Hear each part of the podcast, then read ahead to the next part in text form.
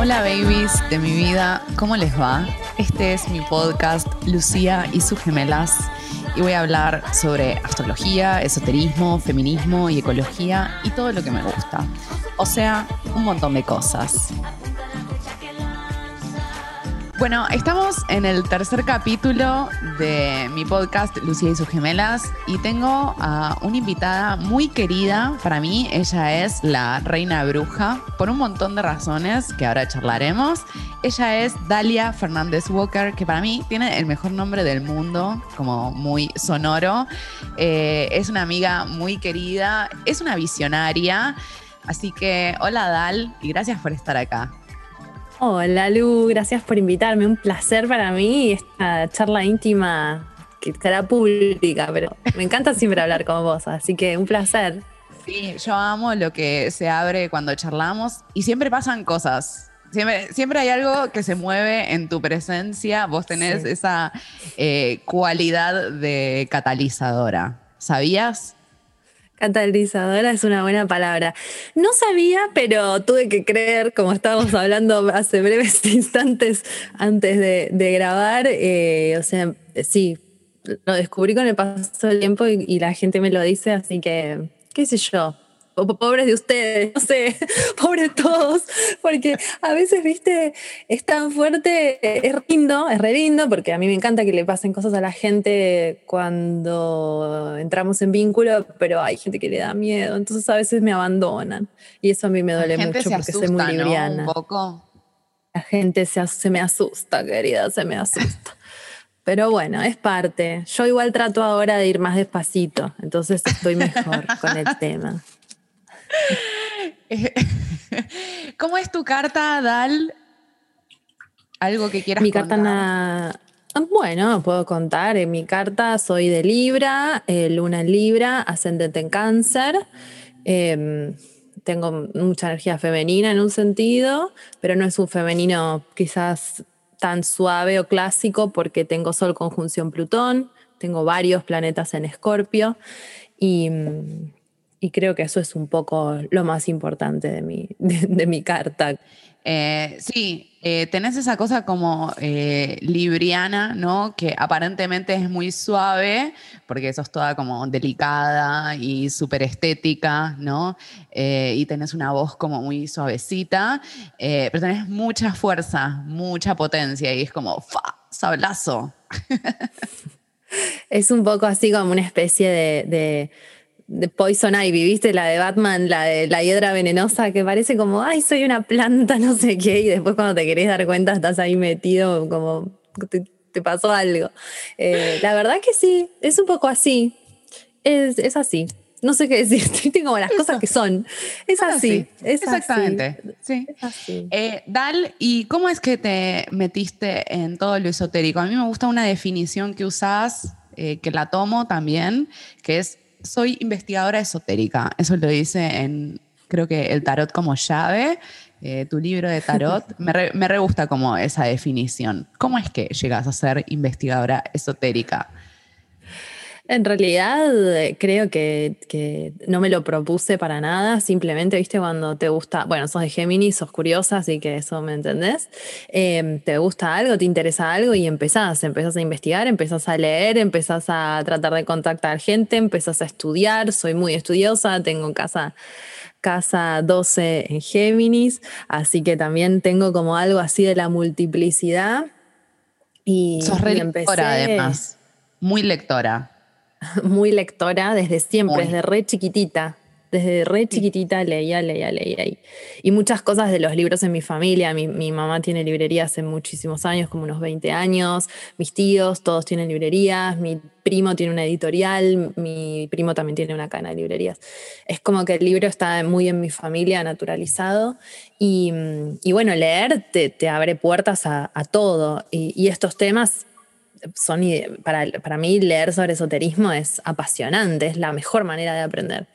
Y así, leyendo, leyendo, leyendo y después de un tiempo empezando a bajar la data a, cuadernos y a observar la realidad y a decir, mm, soñé esto, lo voy a anotar para no olvidarme y después pasa y digo, mm, ¿y cómo fue lo que pasó? ¿Fue igual o hubo alguna diferencia? ¿no? Como empezar también a, a hacer un estudio de mi propia percepción de las cosas y después cuando empecé a tener un poco más de dinero y de libertad, viajar, ¿no? Empecé a viajar, este Mm. Que, que, eso me abrió muchísimas puertas en relación a la percepción y hay algo en la carta que tiene que ver con los viajes y la espiritualidad. En este momento no recuerdo exactamente qué es, pero... Me parece que no me acuerdo si tenés eh, luna, yo red de tu carta.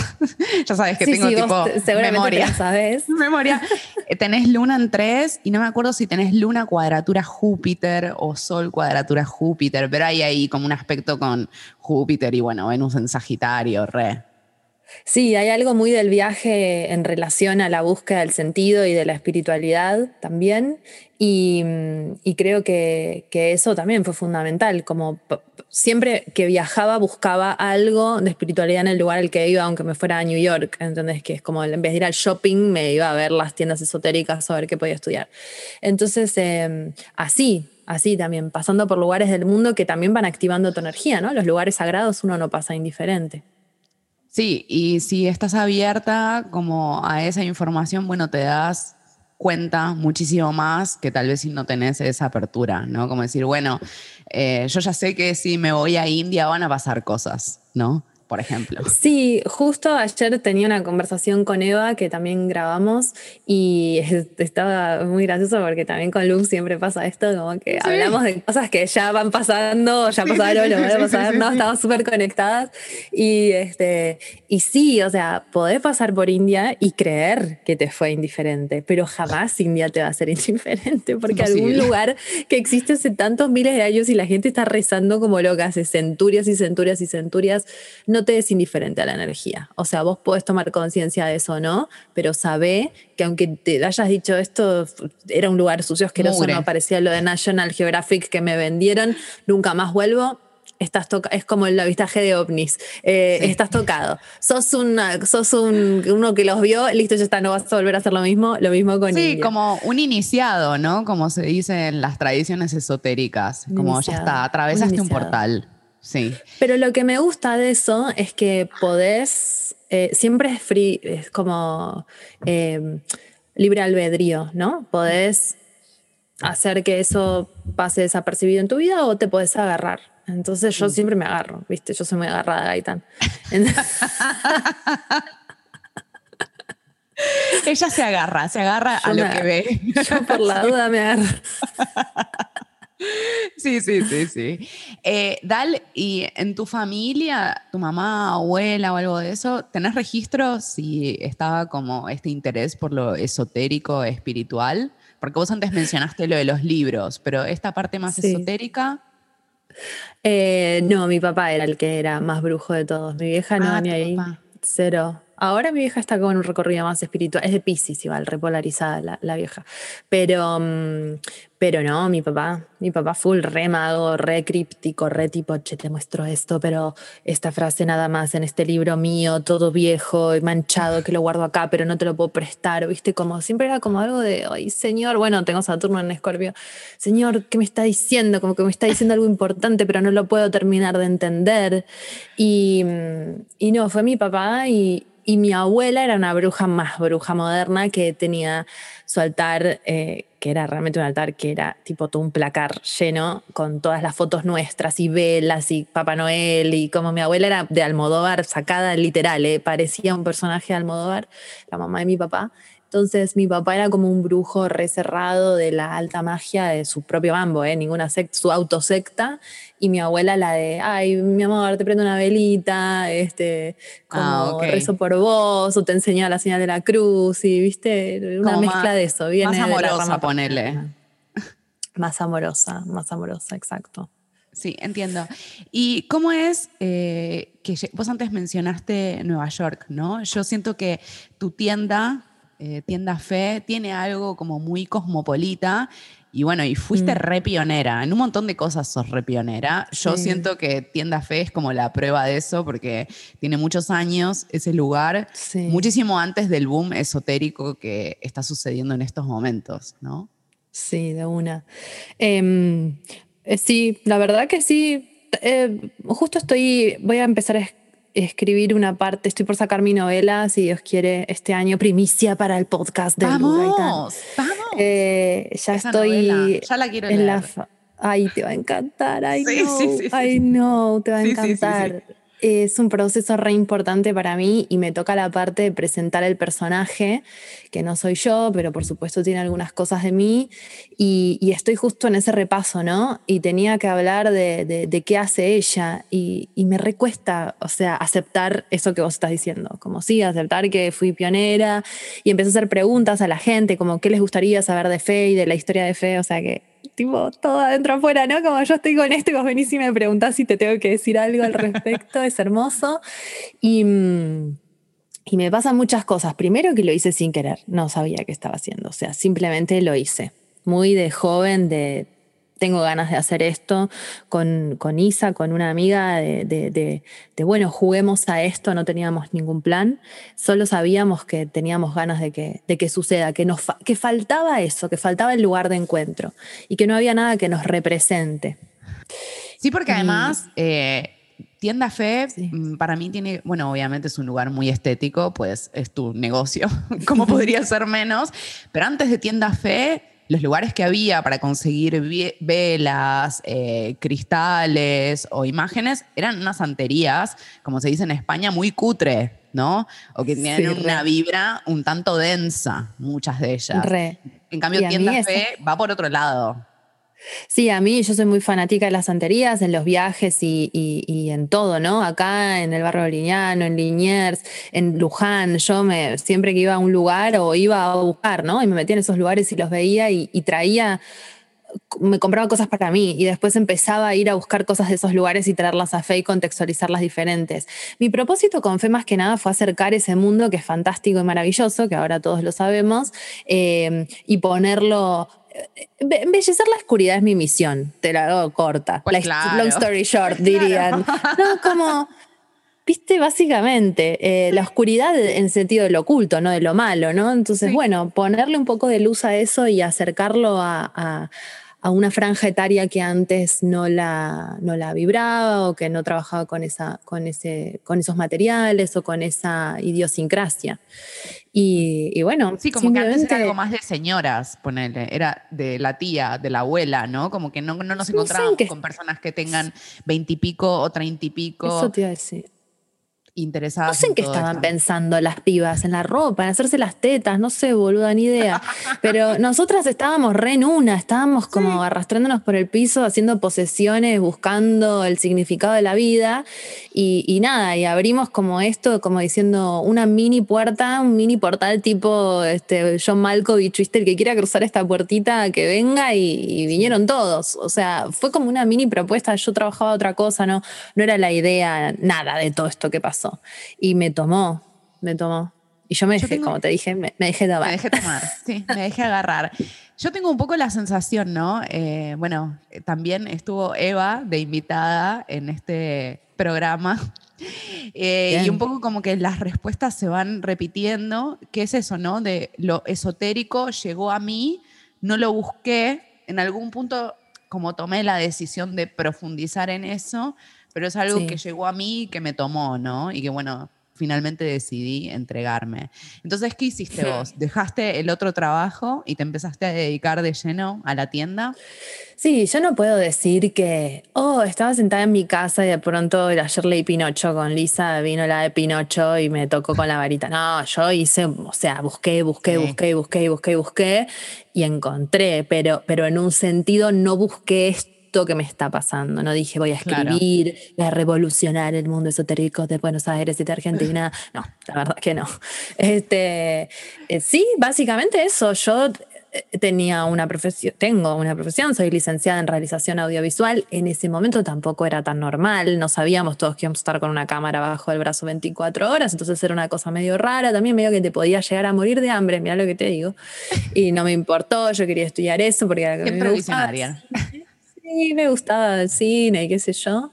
Y y trabajaba de eso y todo, y lo otro era mi hobby, el local la abríamos, escuchá, tres veces por semana, cuatro horas, nada más, como para hacer algo.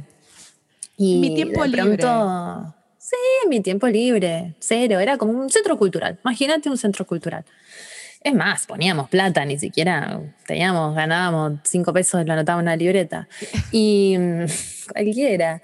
Y, nada, y esto me empezó a tomar y a tomar y a tomar y cada vez me empecé a dedicar más y empecé a descuidar mi trabajo y, me empecé a, apasionar hasta que decidí cambiar. O sea, lo que era mi hobby pasó a ser mi cosa principal y mirar películas pasó a ser mi hobby. Hermoso. Hacerme películas para ser mi hobby. Rea, porque hacerse películas y flashear cosas de amor romántico siempre, forever. Forever. Sí, sí, porque neptunianas. re, re. Una cosa que pensaba mientras hablabas es que todavía circula, por suerte cada vez menos, pero cada tanto aparece, como toda una idea de que la espiritualidad o las personas que nos dedicamos a la espiritualidad, al esoterismo, a la astrología, el tarot, etcétera, como que tendríamos que hacer este trabajo gratis, ¿no? O que lo tendríamos que hacer. tu, tu, cara. La gente no está viendo tu cara, pero, pero estás poniendo una cara muy especial. Eh, como toda una idea muy del servicio, y yo creo que la tenemos muy asociada voy a decir a esto, como a las monjas, ¿no? Como a las monjas que viven en un claustro y hacen servicio porque tienen la subvención de la iglesia, que muchas veces a su vez tiene subvención estatal, ¿no? Eh, y también toda una idea muy del arquetipo de la Virgen María y de la figura de la madre que lo da todo, ¿no? Y que no, mm. tus caras me matan, boluda. Eh, que lo da todo y como sin filtro, ¿no? Em, y ahora, y me parece que hay algo de resignificar como nuestra tarea, nuestra función, nuestra profesión, que implica también en algún punto, bueno, cobro tanto por mi trabajo, ¿no? Y no voy a ser barata, sobre todo. Mira, es re, es re, interesante, me encanta que estemos hablando de esto y me encanta que hay un montón de gente escuchándolo y me encanta que esté pasando esto que está pasando ahora entre nosotras y en el mundo y que traigas esta pregunta que es genial justamente ayer en estas preguntas que hice sobre qué le gustaría a la gente conocer sobre la historia de fe, que es un poco algo que va a tener que ver con, mi novela, eh, una persona me dijo, tanta, viste, uno pregunta y después tiene que estar listo para escuchar la respuesta de las cosas que dice pues la gente. Es bravísimo lo que dice la gente, porque no sé qué piensan. En redes, sociales mucho más, porque además está ese anonimato, ¿no? De te tiro una bomba y bueno, curtite, porque sos pública.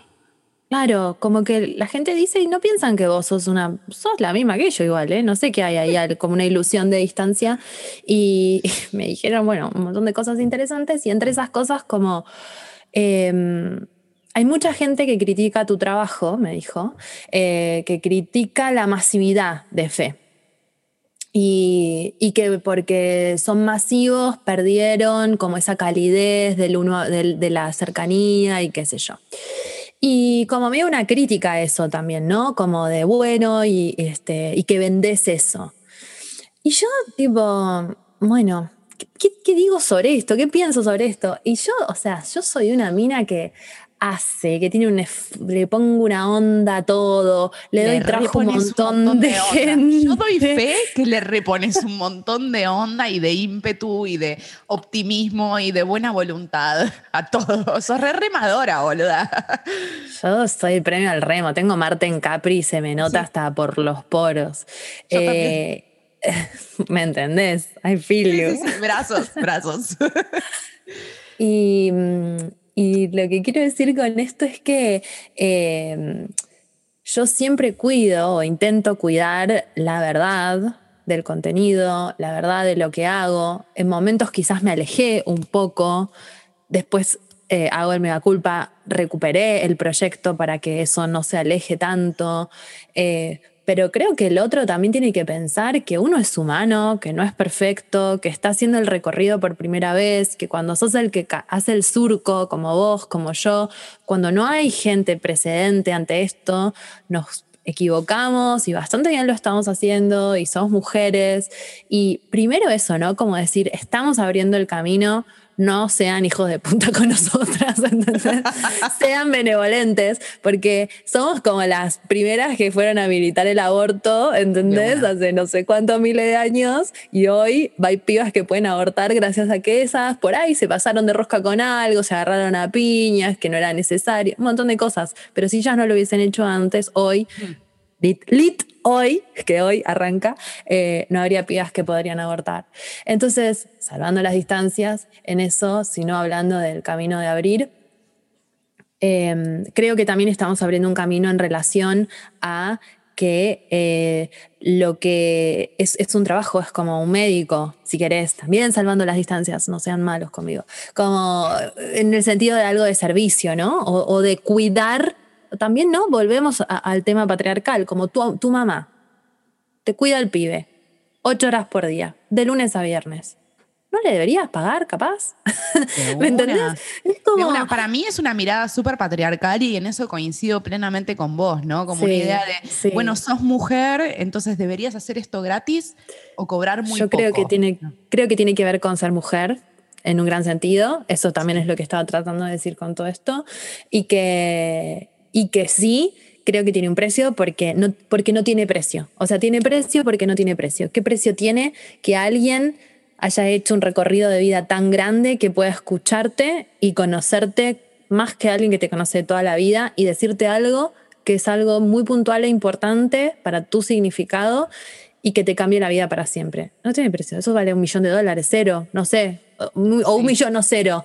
Entonces, eh, es algo que, en la moneda corriente que tenemos de intercambio es el dinero y que creo que hay cosas que, que, se tienen que cobrar y que es un intercambio de energía. Pero a la vez, lo que yo hago con eso, porque siento que no es justo que todo sea un intercambio de dinero en la vida, eh, regalo un montón de cosas. Regalo mis libros, regalo mis podcasts, regalo material, regalo livecams, regalo entrevistas, regalo opiniones y dono un montón de dinero. Todos los que trabajan conmigo lo saben. Yo no soy muy partidaria de, contarlo porque porque no me interesa que lo sepan, pero hago acciones benéficas y, y dono plata, donamos a UNICEF, donamos a, un montón de cosas y, creo que es un equilibrio o intento tener un equilibrio entre lo que doy y lo que recibo.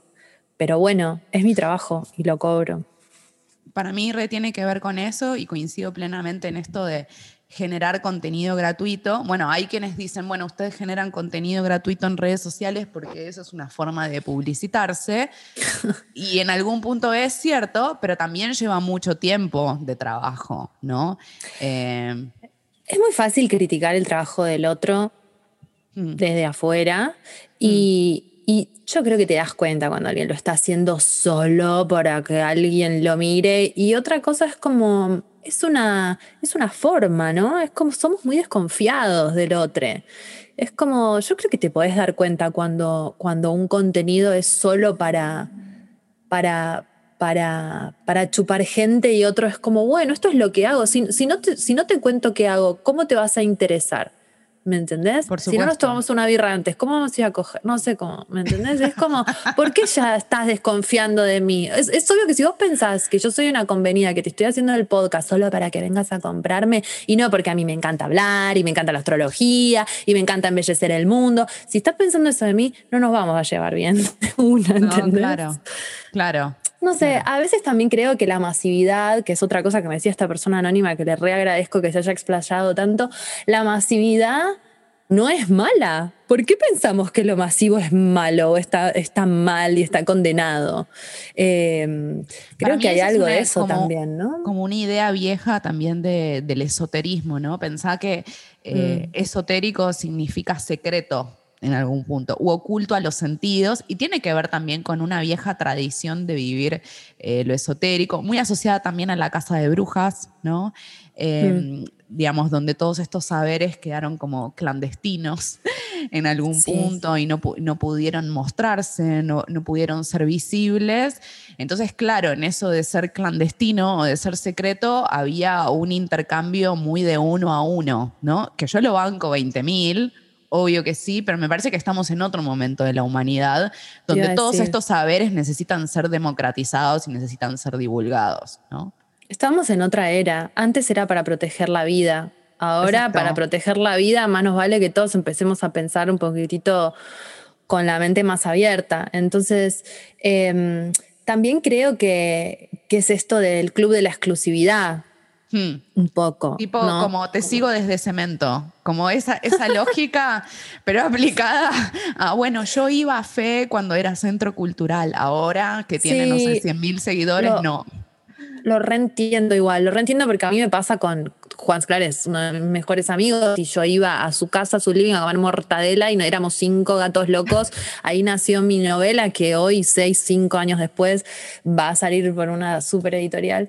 Y, y, lamento que ese lugar no exista más. O sea, si yo quiero volver a ese lugar. Pero bueno, son procesos y son cosas que van mutando y, tiene algo hermoso que, que, que, que va cambiando. Gracias a que eso fue de una manera en un momento, hoy es de otra y puede llegar a mucha gente. Y hay otros minifests que están surgiendo de alumnos o de gente que habrá llegado y, es así, uno va dejando el legado y, y, todo va cambiando y se va transformando y nosotros nos transformamos y podemos sentir afinidad con la gente que se transforma en ese cambio o no. Entonces tampoco todos estamos obligados a continuar con el proceso. Yo siempre trato de ser fiel a mis convicciones y a a dar siempre la información lo más clara posible y eso sí que no cambia, cambia por ahí otras cosas. Sí, em, me gustaría decir dos cosas. Una es que me parece un re desafío compartir contenidos de calidad. Esto es algo que hemos charlado nosotras muchas veces. Compartir cosas que eh, tengan calidad y que tengan como cierta profundidad y a la vez que sean medianamente accesibles a todos, mm. ¿no? Eh, como sin caer en una eh, banalización o en algo como muy plástico. ¿No? Sí, también el tema, o, sea, otra persona me decía como, nosotros ahora en FE tenemos el Club FE, que fue como una democratización de la enseñanza, porque dábamos cursos y los cursos a veces son muy caros, entonces hicimos esta suscripción, que de hecho vamos a, el mes que viene sos invitada con un curso que hicimos junta, y algunos me decían como, eh, bueno, a veces es muy básico y otros a veces es muy avanzado, ¿viste? Y es como, ¿y cómo haces para hacer todo para todos? Uno hace lo más posible, pero bueno, tratás de hacer lo mejor que podés. Es difícil. Sí. Eh, yo lo que siento y que me parece como súper interesante de tus aportes em, es que buscas como hacer accesible y generar una puerta de entrada para las personas que eh, recién empiezan a meterse ¿no? en el mundo esotérico, con tu libro Bruja Moderna, eh, con tus podcasts, con tu libro de tarot también, como me parece súper interesante eso. Y a veces hay como un rechazo ¿no? de ese nivel como ese nivel más principiante. Y es como todos en algún momento fuimos principiantes. Escucha, ¿vos te metiste alguna vez en, en, ¿cómo se llama? Goodreaders, no sé cómo se llama, que la gente opina de tus libros? no lo hagas. El otro día me metí, estaba buscando no, sé qué libro. yo no me busco. No, lo hagas. No me voy a hacer problema por eso. No, yo no me, o sea, me metí a, a, buscar, no sé qué estaba buscando del libro, y de pronto dije, no me digas que esto acá la gente lo lee y opina. Y dije, uy, bueno, y me metí, por suerte hablaban bastante bien, pero por supuesto alguien decía, eh, me encanta, hoy estoy hablando como de las cosas que me critican. Está bien, es re válido, me, me salió así. Eh, y decía como, todo muy lindo, pero esta escribe para principiantes. O sea, esto yo ya lo sé todo y no sé qué. Y además parece que me está vendiendo todo lo de la tienda. Y yo digo, qué hija de puta, boludo. Hay gente que no entiende nada. Y este es un libro. ¿Querés que te hable de lo difícil? ¿Querés que te hable de la magia de verdad? ¿Querés que te hable de verdad? No me vas a entender si te lo digo, mami. ¿Viste cómo? Es un libro que es para eso. Y claro que yo recomiendo las cosas que yo uso, que son las que vendo en mi tienda, pero la gente no piensa eso piensan unas cosas horribles. Entonces, después hay, o sea, ese es uno, después llegan 600 millones de mensajes hermosos. Pero um, ese, viste, como te, destruye. te genera, mm, sí. Eh, porque uno lo hace con amor, lo hace con amor. Y no, vos siempre me decís, como me encanta que, siempre pensás todo para el principiantes, no sé por qué es, me sale, no, no, no es intencional y, y me sale y lo, y lo disfruto un montón, disfruto, disfruto simplificar cosas complejas para hacerlas accesibles, me gusta. Me parece un desafío. Eso. Para mí, para mí es un re desafío, ¿eh? sobre todo con la información esotérica que puede llegar a ser muy críptica y muy, como decíamos antes, para iniciados, ¿no? Es, es. Y bueno, viste que todo lo popular siempre es a veces este, criticado, ¿no? Bueno, somos muy complejos los seres humanos. Yo creo que cada uno hace, hace lo mejor que puede y que, y que me parece que, que en Argentina no había una forma de acceder a esto de esta manera y que por eso estuvo bueno que resuene. O sea, resonó porque había una necesidad. Eso quiero decir. Sí, claro. Sí. y nada, un placer ser canal. Sos re canal, re. Eh, una pregunta. Vos, eh, cambiando un poco de tema, ¿te veías venir lo que pasó en el 2020? Como esa cuarentena eterna, tanto bardo. Rehablamos que sabíamos que iba a venir algo. De hecho, sí. bueno, nosotros escribimos en enero, como mm, este año, ojo. Y no, qué sé yo, esto es sci-fi, esto es ciencia ficción total. Ni ahí, ni ahí, no, ni ahí, ni ahí, ni ahí, ni ahí, no. No. Sabía que iba a ser peludo, pero no. Pensé una guerra. pero, fue muchísimo más. Pensé otra guerra. muchísimo más eh, intenso de lo que podíamos llegar a imaginar. Sí, sí, sí, sí. No, la verdad que no, no me lo imagina. Yo reconozco, quiero decir que eh, cuando empezó la cuarentena, en marzo, vos me dijiste, hasta septiembre no salimos. Esa, esa sí la viste. Y sí, porque hablaba mucho con Fabio, que es uno de mis ah. mejores amigos que vive en Italia y haces dos más dos y decís, acá estamos fritos, esto no termina en dos semanas. Ok. ¿Y algún tipo de perspectiva tenés sobre este año 2021? No sé, desde el tarot, desde la astrología, desde las canalizaciones, como, ¿qué pensás de este año?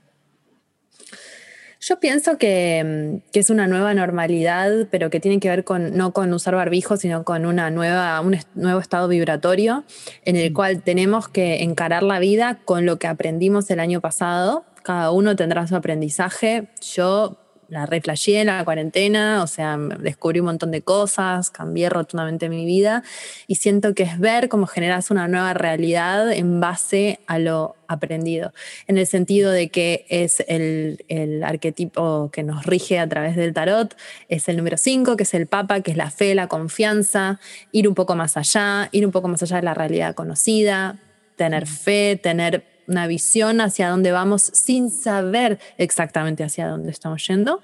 Y después también está el 2021, que es el 20 del tarot, que es el juicio, y el 21, que es el mundo, y tiene que ver con atender un llamado y cerrar un ciclo grande para iniciar un ciclo totalmente nuevo. Así que yo siento que el 2020 fue un poco el 13 como una destrucción, ahora estamos en el puente me arriesgo a decir, y creo que, quizás el otro año va a ser recién este nuevo mundo eh, más libre, ¿no? Hoy un amigo me mandó una nota que dice algo así como una vez que se termine la cuarentena, tipo se resuelve el tema del coronavirus, los científicos dicen que se espera una revolución sexual y de consumo y de no sé qué. Y yo tipo digo, va a pasar, o sea, eso va a pasar y eso va a estar divertido. Así que bueno, nada, transitemos esto para divertirnos después. Bien, bien. Eh, yo coincido bastante con tu, como, con tu pronóstico en esto de, bueno, como la muerte de algo en el 2020 y 2021, como las nuevas formas, nuevas formas de vivir. Pero bueno, como todo lo nuevo, ¿no? Tiene algo de incierto, de desconocido, de que no sabemos bien cómo se hace. Em, a mí, vos ya sabés, me preocupa mucho toda la temática ambiental y ecológica y siento que estamos en una situación muy grave, una situación que no conocemos en, la humanidad tal y como está, eh, o por lo menos en lo que tiene que ver con la historia escrita, ¿no? Em, no, no sabemos yo ni pienso, yo, o sea, viste, a veces también me dicen como, ¿por qué no militas los chanchos? los anti-granja de chanchos, obvio que estoy en contra. No quiero ni pensarlo. No, me angustia tanto, yo veo tus posteos, boluda, y me angustio, me genera como mucha angustia. Está bien, entiendo igual, entiendo tu preocupación y entiendo el, que es necesario compartir, pero no toco ese lugar porque me supera, ¿me entendés? Como, sí. No puedo más. Reciclo el plástico, pero nada más, no sé cómo decirte. Es tremendo. Sí, re. Eh, la otra vez me decías que estabas copada con el reciclaje y que también como querías llevar algo de esta eh, temática de no, de no tanto plástico a, la tienda, ¿no? Como creo que en algún momento me lo dijiste. Eh, me parece que es muy necesario. Arrancamos, arrancamos ya con ese cambio, eh, que es cambiar todas las bolsas de plástico por bolsas de papel. Em, y estamos, bueno, haciendo esas transformaciones, ¿no? Bolsas de tela y tratando de cambiar los packagings y empezar a vender repuestos para rellenar los, los de vidrio. Y a la vez lo que te digo que me pasa con esto es, bueno, es mi granito de arena y también lo que hago en mi casa pero cuando leo tus posteos, el verdadero cambio tiene que venir de, las grandes, este, de los países, de las grandes empresas. Sí, eh, como sé que todo aporta, pero el verdadero cambio tiene que venir de otro lado. Sí, eh, algo como más a nivel macro, ¿no? De formas de producir, de las leyes, que se implementen esas leyes, ¿no? Como algo en la forma que tenemos de eh, vincular a los distintos países. O sea, es una situación como realmente muy compleja, pero bueno, eh, me encanta saber que, que, también estás siendo parte. ¿Cuáles son como los es temas? Que si no, eh, eh, no, puedes no ser parte, no sé cómo explicarte. Creo que, que, tiene que ver con, lo hemos hablado fuera de aire miles de veces, con el cuidado del femenino. O sea, el, e, e, este, cuidar la tierra, cuidar la vida y cuidar la naturaleza tiene que ver con el respeto a la mujer, al femenino, a no abusar, a no avasallar, a no pasarle por encima a lo vulnerable. Entonces estamos como, ah, bueno, violamos mujeres durante centurias, bueno, retrocedemos, por ahí les vamos a dejar de gritar cosas por la calle y dejar de, no viole, señor. Bueno, lo mismo, no viole la tierra, señor, es lo mismo. Es re la misma lógica, es re la misma lógica, sí. ¿Cuáles son como los temas con los que sí te metes? Porque yo sé que hay temas con los que te metes de lleno. Sí. Eh, bueno, yo me meto con el esoterismo a full en todos sus sentidos. Eh, me gusta mucho el femenino. Empecé a trabajar con eso en Concha Podcast también, random, sin querer queriendo, y nos, metimos hasta la manija. éxito. éxito. Éxito rotundo. Gracias a Dios, con el femenino, con, con, las maternidades diferentes, con las disidencias, las disidencias sexuales, mucho, y con la sexualidad en su totalidad en relación al disfrute. Y hay un puente ahí entre la sexualidad del femenino y la magia que tiene un, es un universo que, que, ando ahí lupeando todo el día. Sí, me parece como súper interesante. Eh, no, no sé mucho de eso, solo toco eh, de oído como la información que trae el Tantra, ¿no? Como el Tantra habla mucho de la conexión que tenemos eh, las mujeres y personas con útero con la divinidad, mm. muchísimo más que las personas que tienen pene, varones. O varones. o varones. Eh, sí, hay miles de formas de aproximarse a, a, la energía a través de la sexualidad. El Tantra es una de ellas. Eh, en esta set de investigación que, que, que, contás que tengo, también fui por el lado de lo sexual. Y, y bueno, al final me di cuenta de que todo lo que está prohibido eh, viste que he dicho que dice todo lo que está prohibido me gusta o engorda, una cosa así. Yo lo cambio. Te digo, todo lo que está prohibido. Eh, eh, todo, todo no, porque hay, matar está prohibido. Pero digo, como hay muchas cosas que están prohibidas que cuando las probás decís, con razón esto está prohibido. Está buenísimo. Y por eso está prohibido. En relación a prácticas sexuales, a la magia, a la mediunidad también, y, como muchas cosas que decís, pero esto ¿por qué me dicen que esto está mal? Si no está mal. Es más, está re bueno y te da un montón de poder. Ah, claro, está bien. Y haces el loop ahí y decís, con razón. Pero la única manera es transitándolo. Y en relación a eso, eh, a lo que decías del Tantra, sí, hay, muchas. Hablaba con Eva el otro día de que, de que en realidad en la sexualidad entras en otra dimensión, entras en, un lugar donde a través del cuerpo soltás el cuerpo, o sea, en la fusión con el otro con vos mismo, entras en un estado alterado, para mí, para mí, para mí, para Dalia, eh, entras en un estado alterado de conciencia o puedo acreditar. Puedo acreditar. Lo pasé por mi propio cuerpo también. Yo también digo que sí. Bien, podés llegar a un estado de conciencia, no es que siempre te va a pasar. O sea, si tenés suerte, sí. no, hay polvos que son medio como. Eh, mm. Mm. Te altera la conciencia, pero porque decís, ¿qué está pasando? Te perturba, sí. Y, creo que es una herramienta más, ¿no? Las brujas siempre estamos buscando fusionarnos con el todo o acortar el camino entre la materia y la energía y, bueno, ahí es tu cuerpo es tu propia herramienta, tu propia varita mágica. Entonces, eh, no tanto desde el orgasmo manifestador de estar cogiendo y pensar en mi intención, sino como ser uno, canal de la máxima energía creativa sin límite y dejar que eso me atraviese y ver cómo después ese canal ya está abierto, lubricado y, funcionando y después cuando hago mis cosas o pienso o deseo o vibro, veo que eso está más aceitado. ¿Se mm. entiende lo que quiero decir? Sí, re, se reentiende. Perfecto. Eh, Yo trato de decir sin decir para que no me hagan preguntas. Porque también en algún momento alguien me va a venir y me va a preguntar de frente algo y yo le voy a tener que decir, no te importa, porque yo no te pregunto cuántas veces haces la paja por noche, ¿me entendés? Como que yo hablo, pero no quiere decir que me puedas preguntar, no lo digo por vos, ¿eh? No, no, no que me puedas preguntar cualquier cosa, ¿no? También eso un poco. Eh, vos en alguna entrevista has hecho como una analogía entre la figura de la bruja y de la puta. Sí. Seguís sosteniendo esa analogía. ¿Qué tenés para decir al respecto? Repregunta de examen. tengo el próximo libro. Me encanta. tengo un montón para decir. Eh, justo con Eddie hablamos de eso también. Em, es esto en el sentido de lo prohibido, ¿no? Como de, hablando de las cosas prohibidas que, estaban buenas.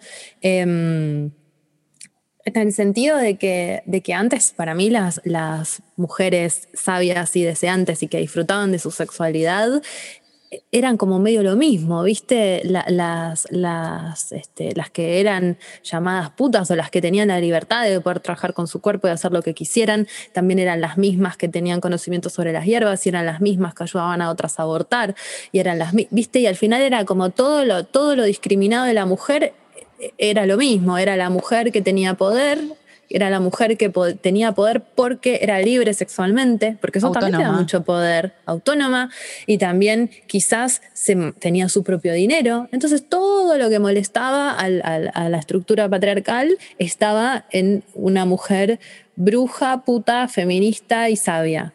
Y bueno, entiendo por qué Entiendo por qué las mataban. Eh, así que, no sé, yo siento que soy todo eso, no sé cómo decirte. O sea, no, trabajo con mi cuerpo, pero sí, qué sé yo, pongo mi cara y me pagan. O sea, ¿es lo mismo? ¿No es lo mismo? No sé, ¿entendés? Como es para pensar el capital erótico. Eh, creo que tiene que ver con la libertad, en realidad. Y que hay hombres que lo hacen y a nadie le llama la atención o nadie escribiría un libro al respecto y de pronto si sos mujer y haces lo que se te canta el orto tenés que dar explicaciones. Entonces, creo que tiene que ver con eso. Y hoy tenemos la posibilidad de ser más libres eh, y de disfrutar. Y que sea noticia, eso es lo loco, ¿no? Que sea noticia. Pero bueno, en algún momento ya no va a ser noticia. Va a estar como un poco más eh, normalizado, por decirlo de Va a estar normalizado, de una. De hecho, está, el trabajo sexual está mucho más normalizado. hay abolicionistas.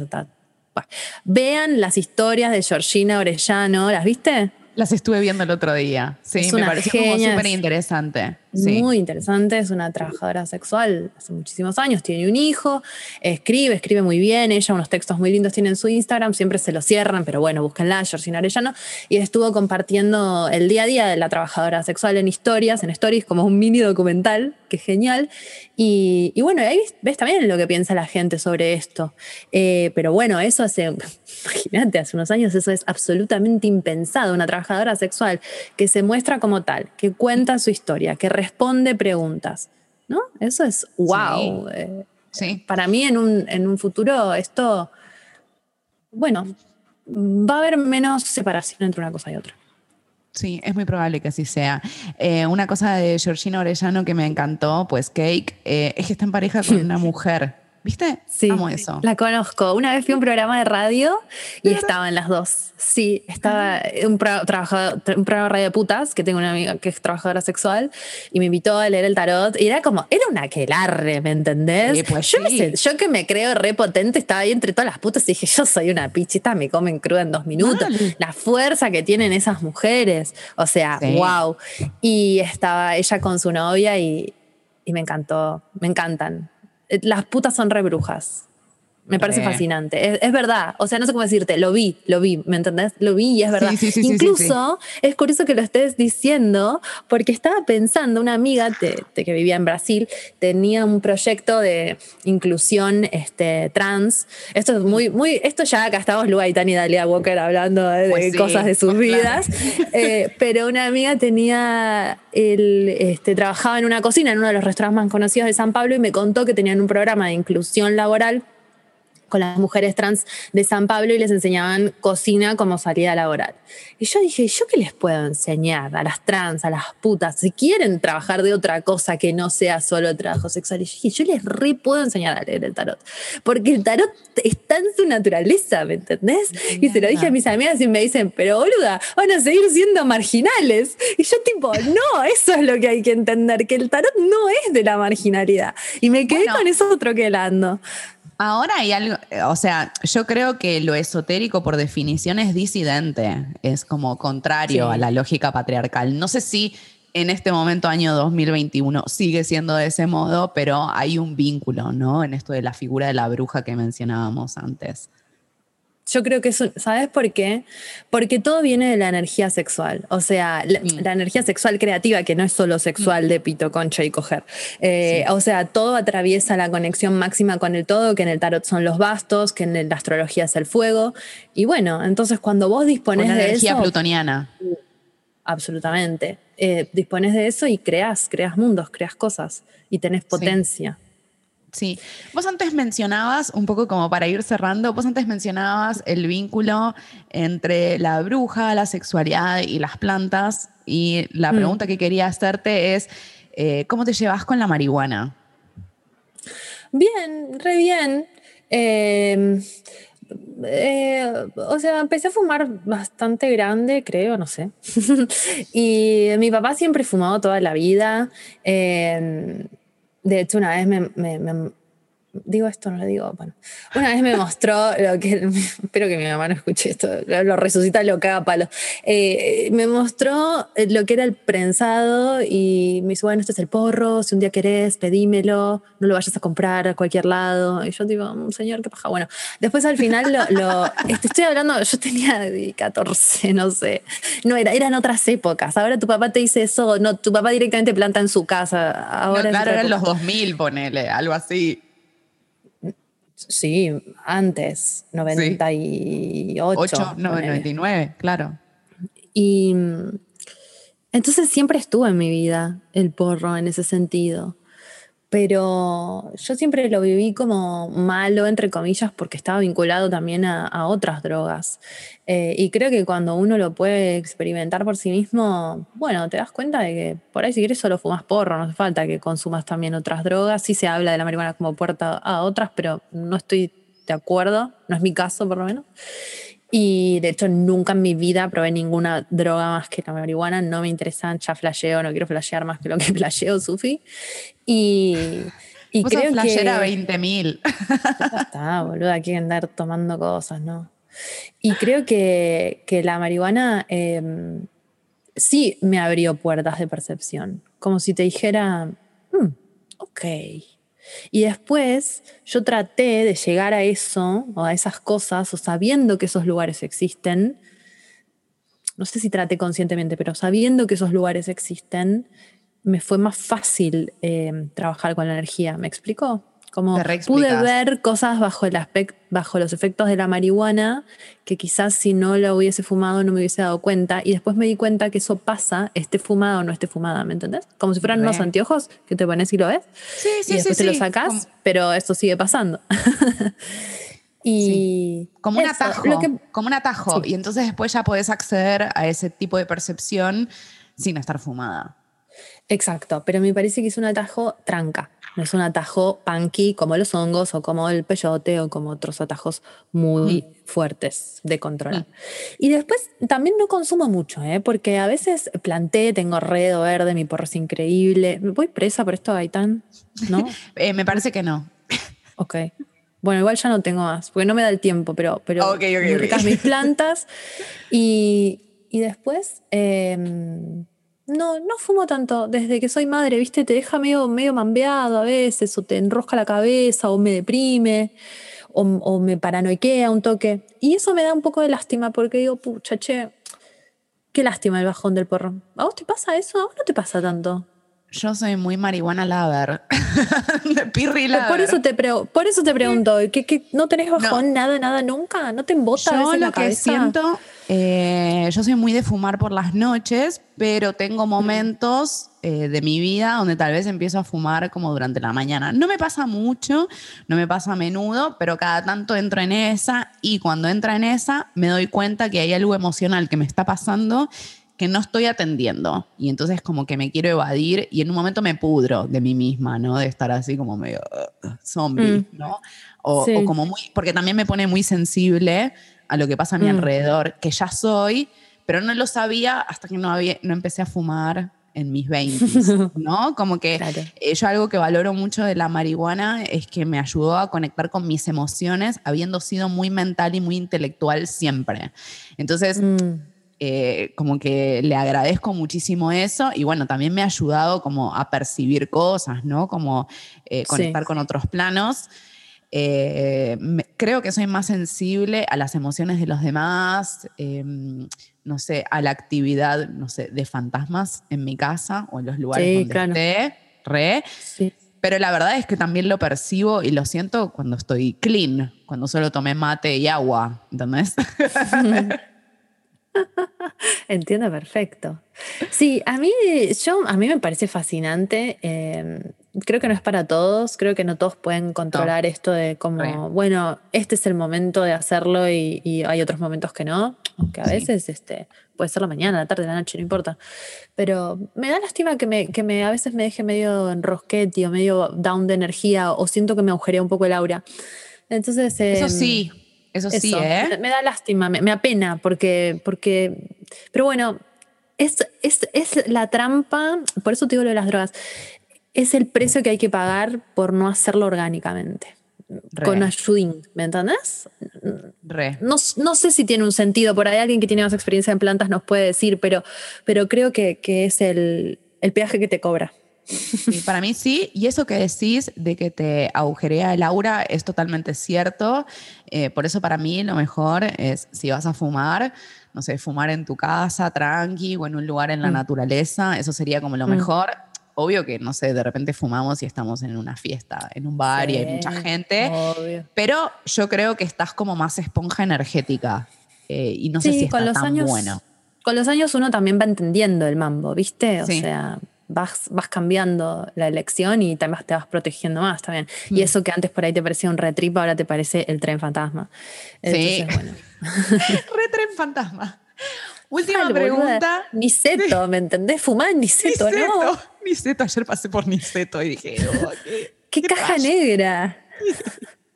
Que todo bien con Niceto, ¿eh? pero fumaba dentro de Niceto una vez casi me desmayo. Ahora entiendo por qué, boludo. Y no, claro, yo me acuerdo también que había ido a ver a Miss Bolivia y había un montón de gente y hacía mucho calor y estaba fumada y era como, ah, me quiero ir a mi casa y quiero aire fresquito. Como...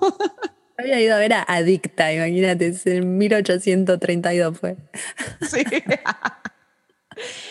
Última pregunta, Dal. Em, sí. ¿Cómo te llevas con los ovnis, porque eso es algo que estuvo apareciendo muy en el 2020 y bueno, y, hay un montón de memes, también esto le pregunté a Eva, eh, diciendo, bueno, lo próximo son los extraterrestres como desembarcando o, no sé, Trump sacándose la máscara y, y, es azul, ¿no? Como Era reptiliano, tenía lengua de, serpiente. Seguro igual, ¿eh? Obvio, se sabe. Mira. Eh, se sabe, me dice. se sabe, no. Los reptilianos te das cuenta, a la legua. Ay. Fue trampa todo reptiliano. Este, Eh, ¿Qué piensa de los ovnis? Bueno, mi papá siempre me decía que él, obvio para él existían los ovnis, y que me regaló un libro sobre la tierra hueca y que adentro hay naves. Y yo tipo, señor, o sea, tengo 12 años, no hay internet, ¿me entendés? Como yo decía, ay, este loco de mierda. Y hoy, 80.000 años después, digo, este hijo de puta tenía razón. Re uraniano, ¿no? Obvio. Y mm, este... Entonces siempre para mí también el ovni era como algo que estaba ahí. Y él me decía como, a mí, si me vienen sea, mira lo que decía. Si a mí me vienen a buscar los ovnis, yo me subo y me voy. Y yo tipo, no te vayas, papá, no me abandones con los ovnis, entonces. Me decía eso, te lo juro. No se daba cuenta que le estaba diciendo a la hija que, que se iba, me chupaba huevo. Y entonces, como que yo los ovnis siempre, viste, respect. Y, y nada, voy a contar algo que es un delirio después. Voy a perder por ahí toda mi credibilidad. Pero en la cuarentena Yo no sé si te creo en los ovnis, ¿me entendés? Yo si me decís que viste un ovni, digo, bueno, ni idea. pero, por ejemplo, mm, si alguien te dice, eh, vi la figura de la Virgen de Guadalupe, ¿le crees más? No, eso sí, eso sí. Eso sí le crees. No tiene sentido igual. No empujemos de implicación. Pero porque yo siento que eso es una manifestación de una energía. Y también es depende de cómo percibimos el ovni, ¿no? Si son seres de otra dimensión que, que se materializan y, o si me decís que vienen de otra cosa. Para mí no están en otro planeta. Para mí a lo sumo están en otra dimensión, ¿no? Como, como los mm. fantasmas, si te dijera, pero, pero otra. Es mi teoría. Sí, sí, sí, ¿eh? Gratis. Oye, gratis, teoría gratis. Este, esa es mi teoría. Y en la cuarentena estaba haciendo algo, en la cuarentena core, tipo julio, ¿viste? Como. Ah, no, julio fue. Ah, durísimo. Muy deep. Estaba así en la computadora, taca, taca, taca, y me agarró como una especie de ataque de pánico que no me agarraba hace un montón. Y empecé como, sentí como que se me abría el corona y yo dije, uy, ¿qué me va a pasar ahora? La pucha. Entonces me asusté porque no me bajaba, ¿viste? Entonces hago como un poco de grounding y no sé qué y, le llamé a Nico gritando, gritando. Mi casa es tipo el circo, ¿viste? Puede pasar cualquier cosa en cualquier momento. Y le digo a Nico, Nico, Nico, Nico, me siento mal. Le digo, no, tipo, se me abrió la cabeza, no sé qué. Y me dice, bueno, tranquila, respirá, me tomé rescue, me, Nico, Nico es como más... Nico es mi eh, marido. Más tridimensional, sí, ya sé que es tu marido, pero es como más tridimensional, ¿no? Sus percepciones. A mí me cae súper él, me parece muy lo más, pero es, lo siento como mucho más tipo, bueno, dale así. Como, bueno, mi amor. Como, Aries ascendente en Capri. Onda, what? Claro. Como muy eh, pragmático, resolutivo me lo veo. Él sabe que yo todo lo que hago es real y lo ve y, y goza de los beneficios, pero, pero no te prende una velita, no te... ¿No? Sí, absolutamente como decís, es más pragmático pero sabe que a veces yo lo a veces lo necesito un montón, ¿no? Yo también puedo ser tan limada porque él existe en la tierra, en mi realidad. Y entonces él viene y bueno, a veces me, me, me, salva con conversaciones y a veces me salva físicamente en este sentido de contención del cuerpo. Entonces él ya sabe que me tiene que agarrar la cabeza y apoyar las manos en los hombros y me, hace grounding o me apoya las manos en los pies. Como que te hace peso, te hace peso como para sentir el cuerpo. Vuelve a tu cuerpo. Y no se me pasaba. ¿Qué te vas? Me dice, vamos a rápido el cuerpo vos. Yo en 2000, adiós. Y, entonces me dice, vamos afuera, vamos al jardín. Bueno, vamos a pisar la tierra, sacate las zapatillas. Bueno, es como el médico de, de, la bruja. Y entonces fuimos al jardín y nunca salíamos al jardín en la casa anterior. Y estábamos en el jardín y de repente hacemos así y pasa, esto es 800% real, una luz que no era ni un fuego artificial, ni un globo, ni una mierda. Fue una luz que tenía rosa, amarillo, celeste y verde, como si fuera una especie de aurora boreal. No gigante, pero de lejos se veía como si fuera una pelota de esas que te ganabas en las ferias. Y hizo así y desapareció. Y yo la miro a Nico y Nico me mira y nos miramos y te digo, ¿What the fuck? Y me dice, no sé. ¿Qué fue eso? No sé, me dice. Le eso no fue un fuego artificial. No. Le digo, ¿vimos un ovni? No sé, boluda. Y nos quedamos los dos como, ¿por qué todo este circo de mi chakra corona abierto? ¿Qué hacemos en el jardín en pleno invierno, yo descalza, los dos de pronto mirando al cielo? O sea, nos llevó hasta ahí esa energía. No sé si es un ovni, pero es raro toda la secuencia. y para mí sí fue. Para mí sí fue. Porque... Mm, ovni, por decirlo de alguna manera, como seres de otra dimensión. El nombre que, le ponemos. claro, seres de otra dimensión en movimiento o, o algo así, que lo vimos. Y yo, ¿sabes qué me pasa con eso? ¿Viste la película de, mm, de Steven Spielberg, Encuentro cercano del tercer tipo? No, no la vi, pero ¡Ah, boluda! Ay, por favor, mirala esta noche, es como de los 80 y de los ovnis y que Sí, sí, sí, tipo, sí, sé que es vieja, sé que es vieja. es espectacular, pero ellos cada vez que ven un ovni se les mancha la piel, quedan como marcados, ¿no? Como bronceados, Ah, una cosa así, se, se- marcados eh, físicamente. Y yo siento que esa luz en algún lugar me marcó, como que me la tengo, no sé, grabada la imagen, no me lo olvido nunca, si supiera pintarla, pintaría. Como decirte, hizo contacto con algo de mi interior que no sé qué es. Y bueno, nada, pasó eso. No quiero, después tipo la gente empieza a decir, uh, está locacha que habla de los ovnis, ¿viste? No, Patricia obvio, que la tienen, que la como tienen como, uh, la loca de los ovnis. No digo eso, no vi un ser, no vi, solo vi eso, pero me pareció rara toda la secuencia y de algún lugar álmico me tocó. Y eso es lo más parecido a un ovni. Por ahí es, es otra cosa que no sabemos qué es, pero eso fue lo que me pasó. Y fue la cuarentena. Bien, muy buena data. Eh, obvio, las personas más escépticas van a decir que era un satélite o algo así, ¿no? Como no, que se estaba moviendo. boluda. Tenía unos colores No, y un tamaño creo, que. Yo te creo, pero. No, pero no es como porque no me creas, es como. No era un satélite. Pero bueno, si alguien del otro lado que está escuchando este podcast, porque me acabo de acordar que es un podcast y que no somos Lu y yo hablando, eh, le pasó, porque usemos los medios de comunicación para Sí, esto, sí. escríbanme. Quiero saber. Sí, sí, sí, sí, sí, sí, sí. Sí, pasó algo así. saber. Bueno, Quiero Dal, eh, muchísimas gracias por esta charla Sí. hermosa donde hablamos con un los de cosas. me encanta, me encanta, me encanta. Eh, entramos por todos lados. Eh, gracias, un honor, un placer charlar contigo. Gracias por haberme invitado. Un placer. Re. Gracias. Chao. Bueno, hemos llegado al final. Gracias por estar ahí y por compartir este podcast con tu gente querida. Quiero contarte que el trabajo de edición de este podcast está a cargo de mi querido amigo Alejo Lafogianis y la cortina musical es del tema Portales de Calima. Un abrazo muy grande, les quiero infinitamente.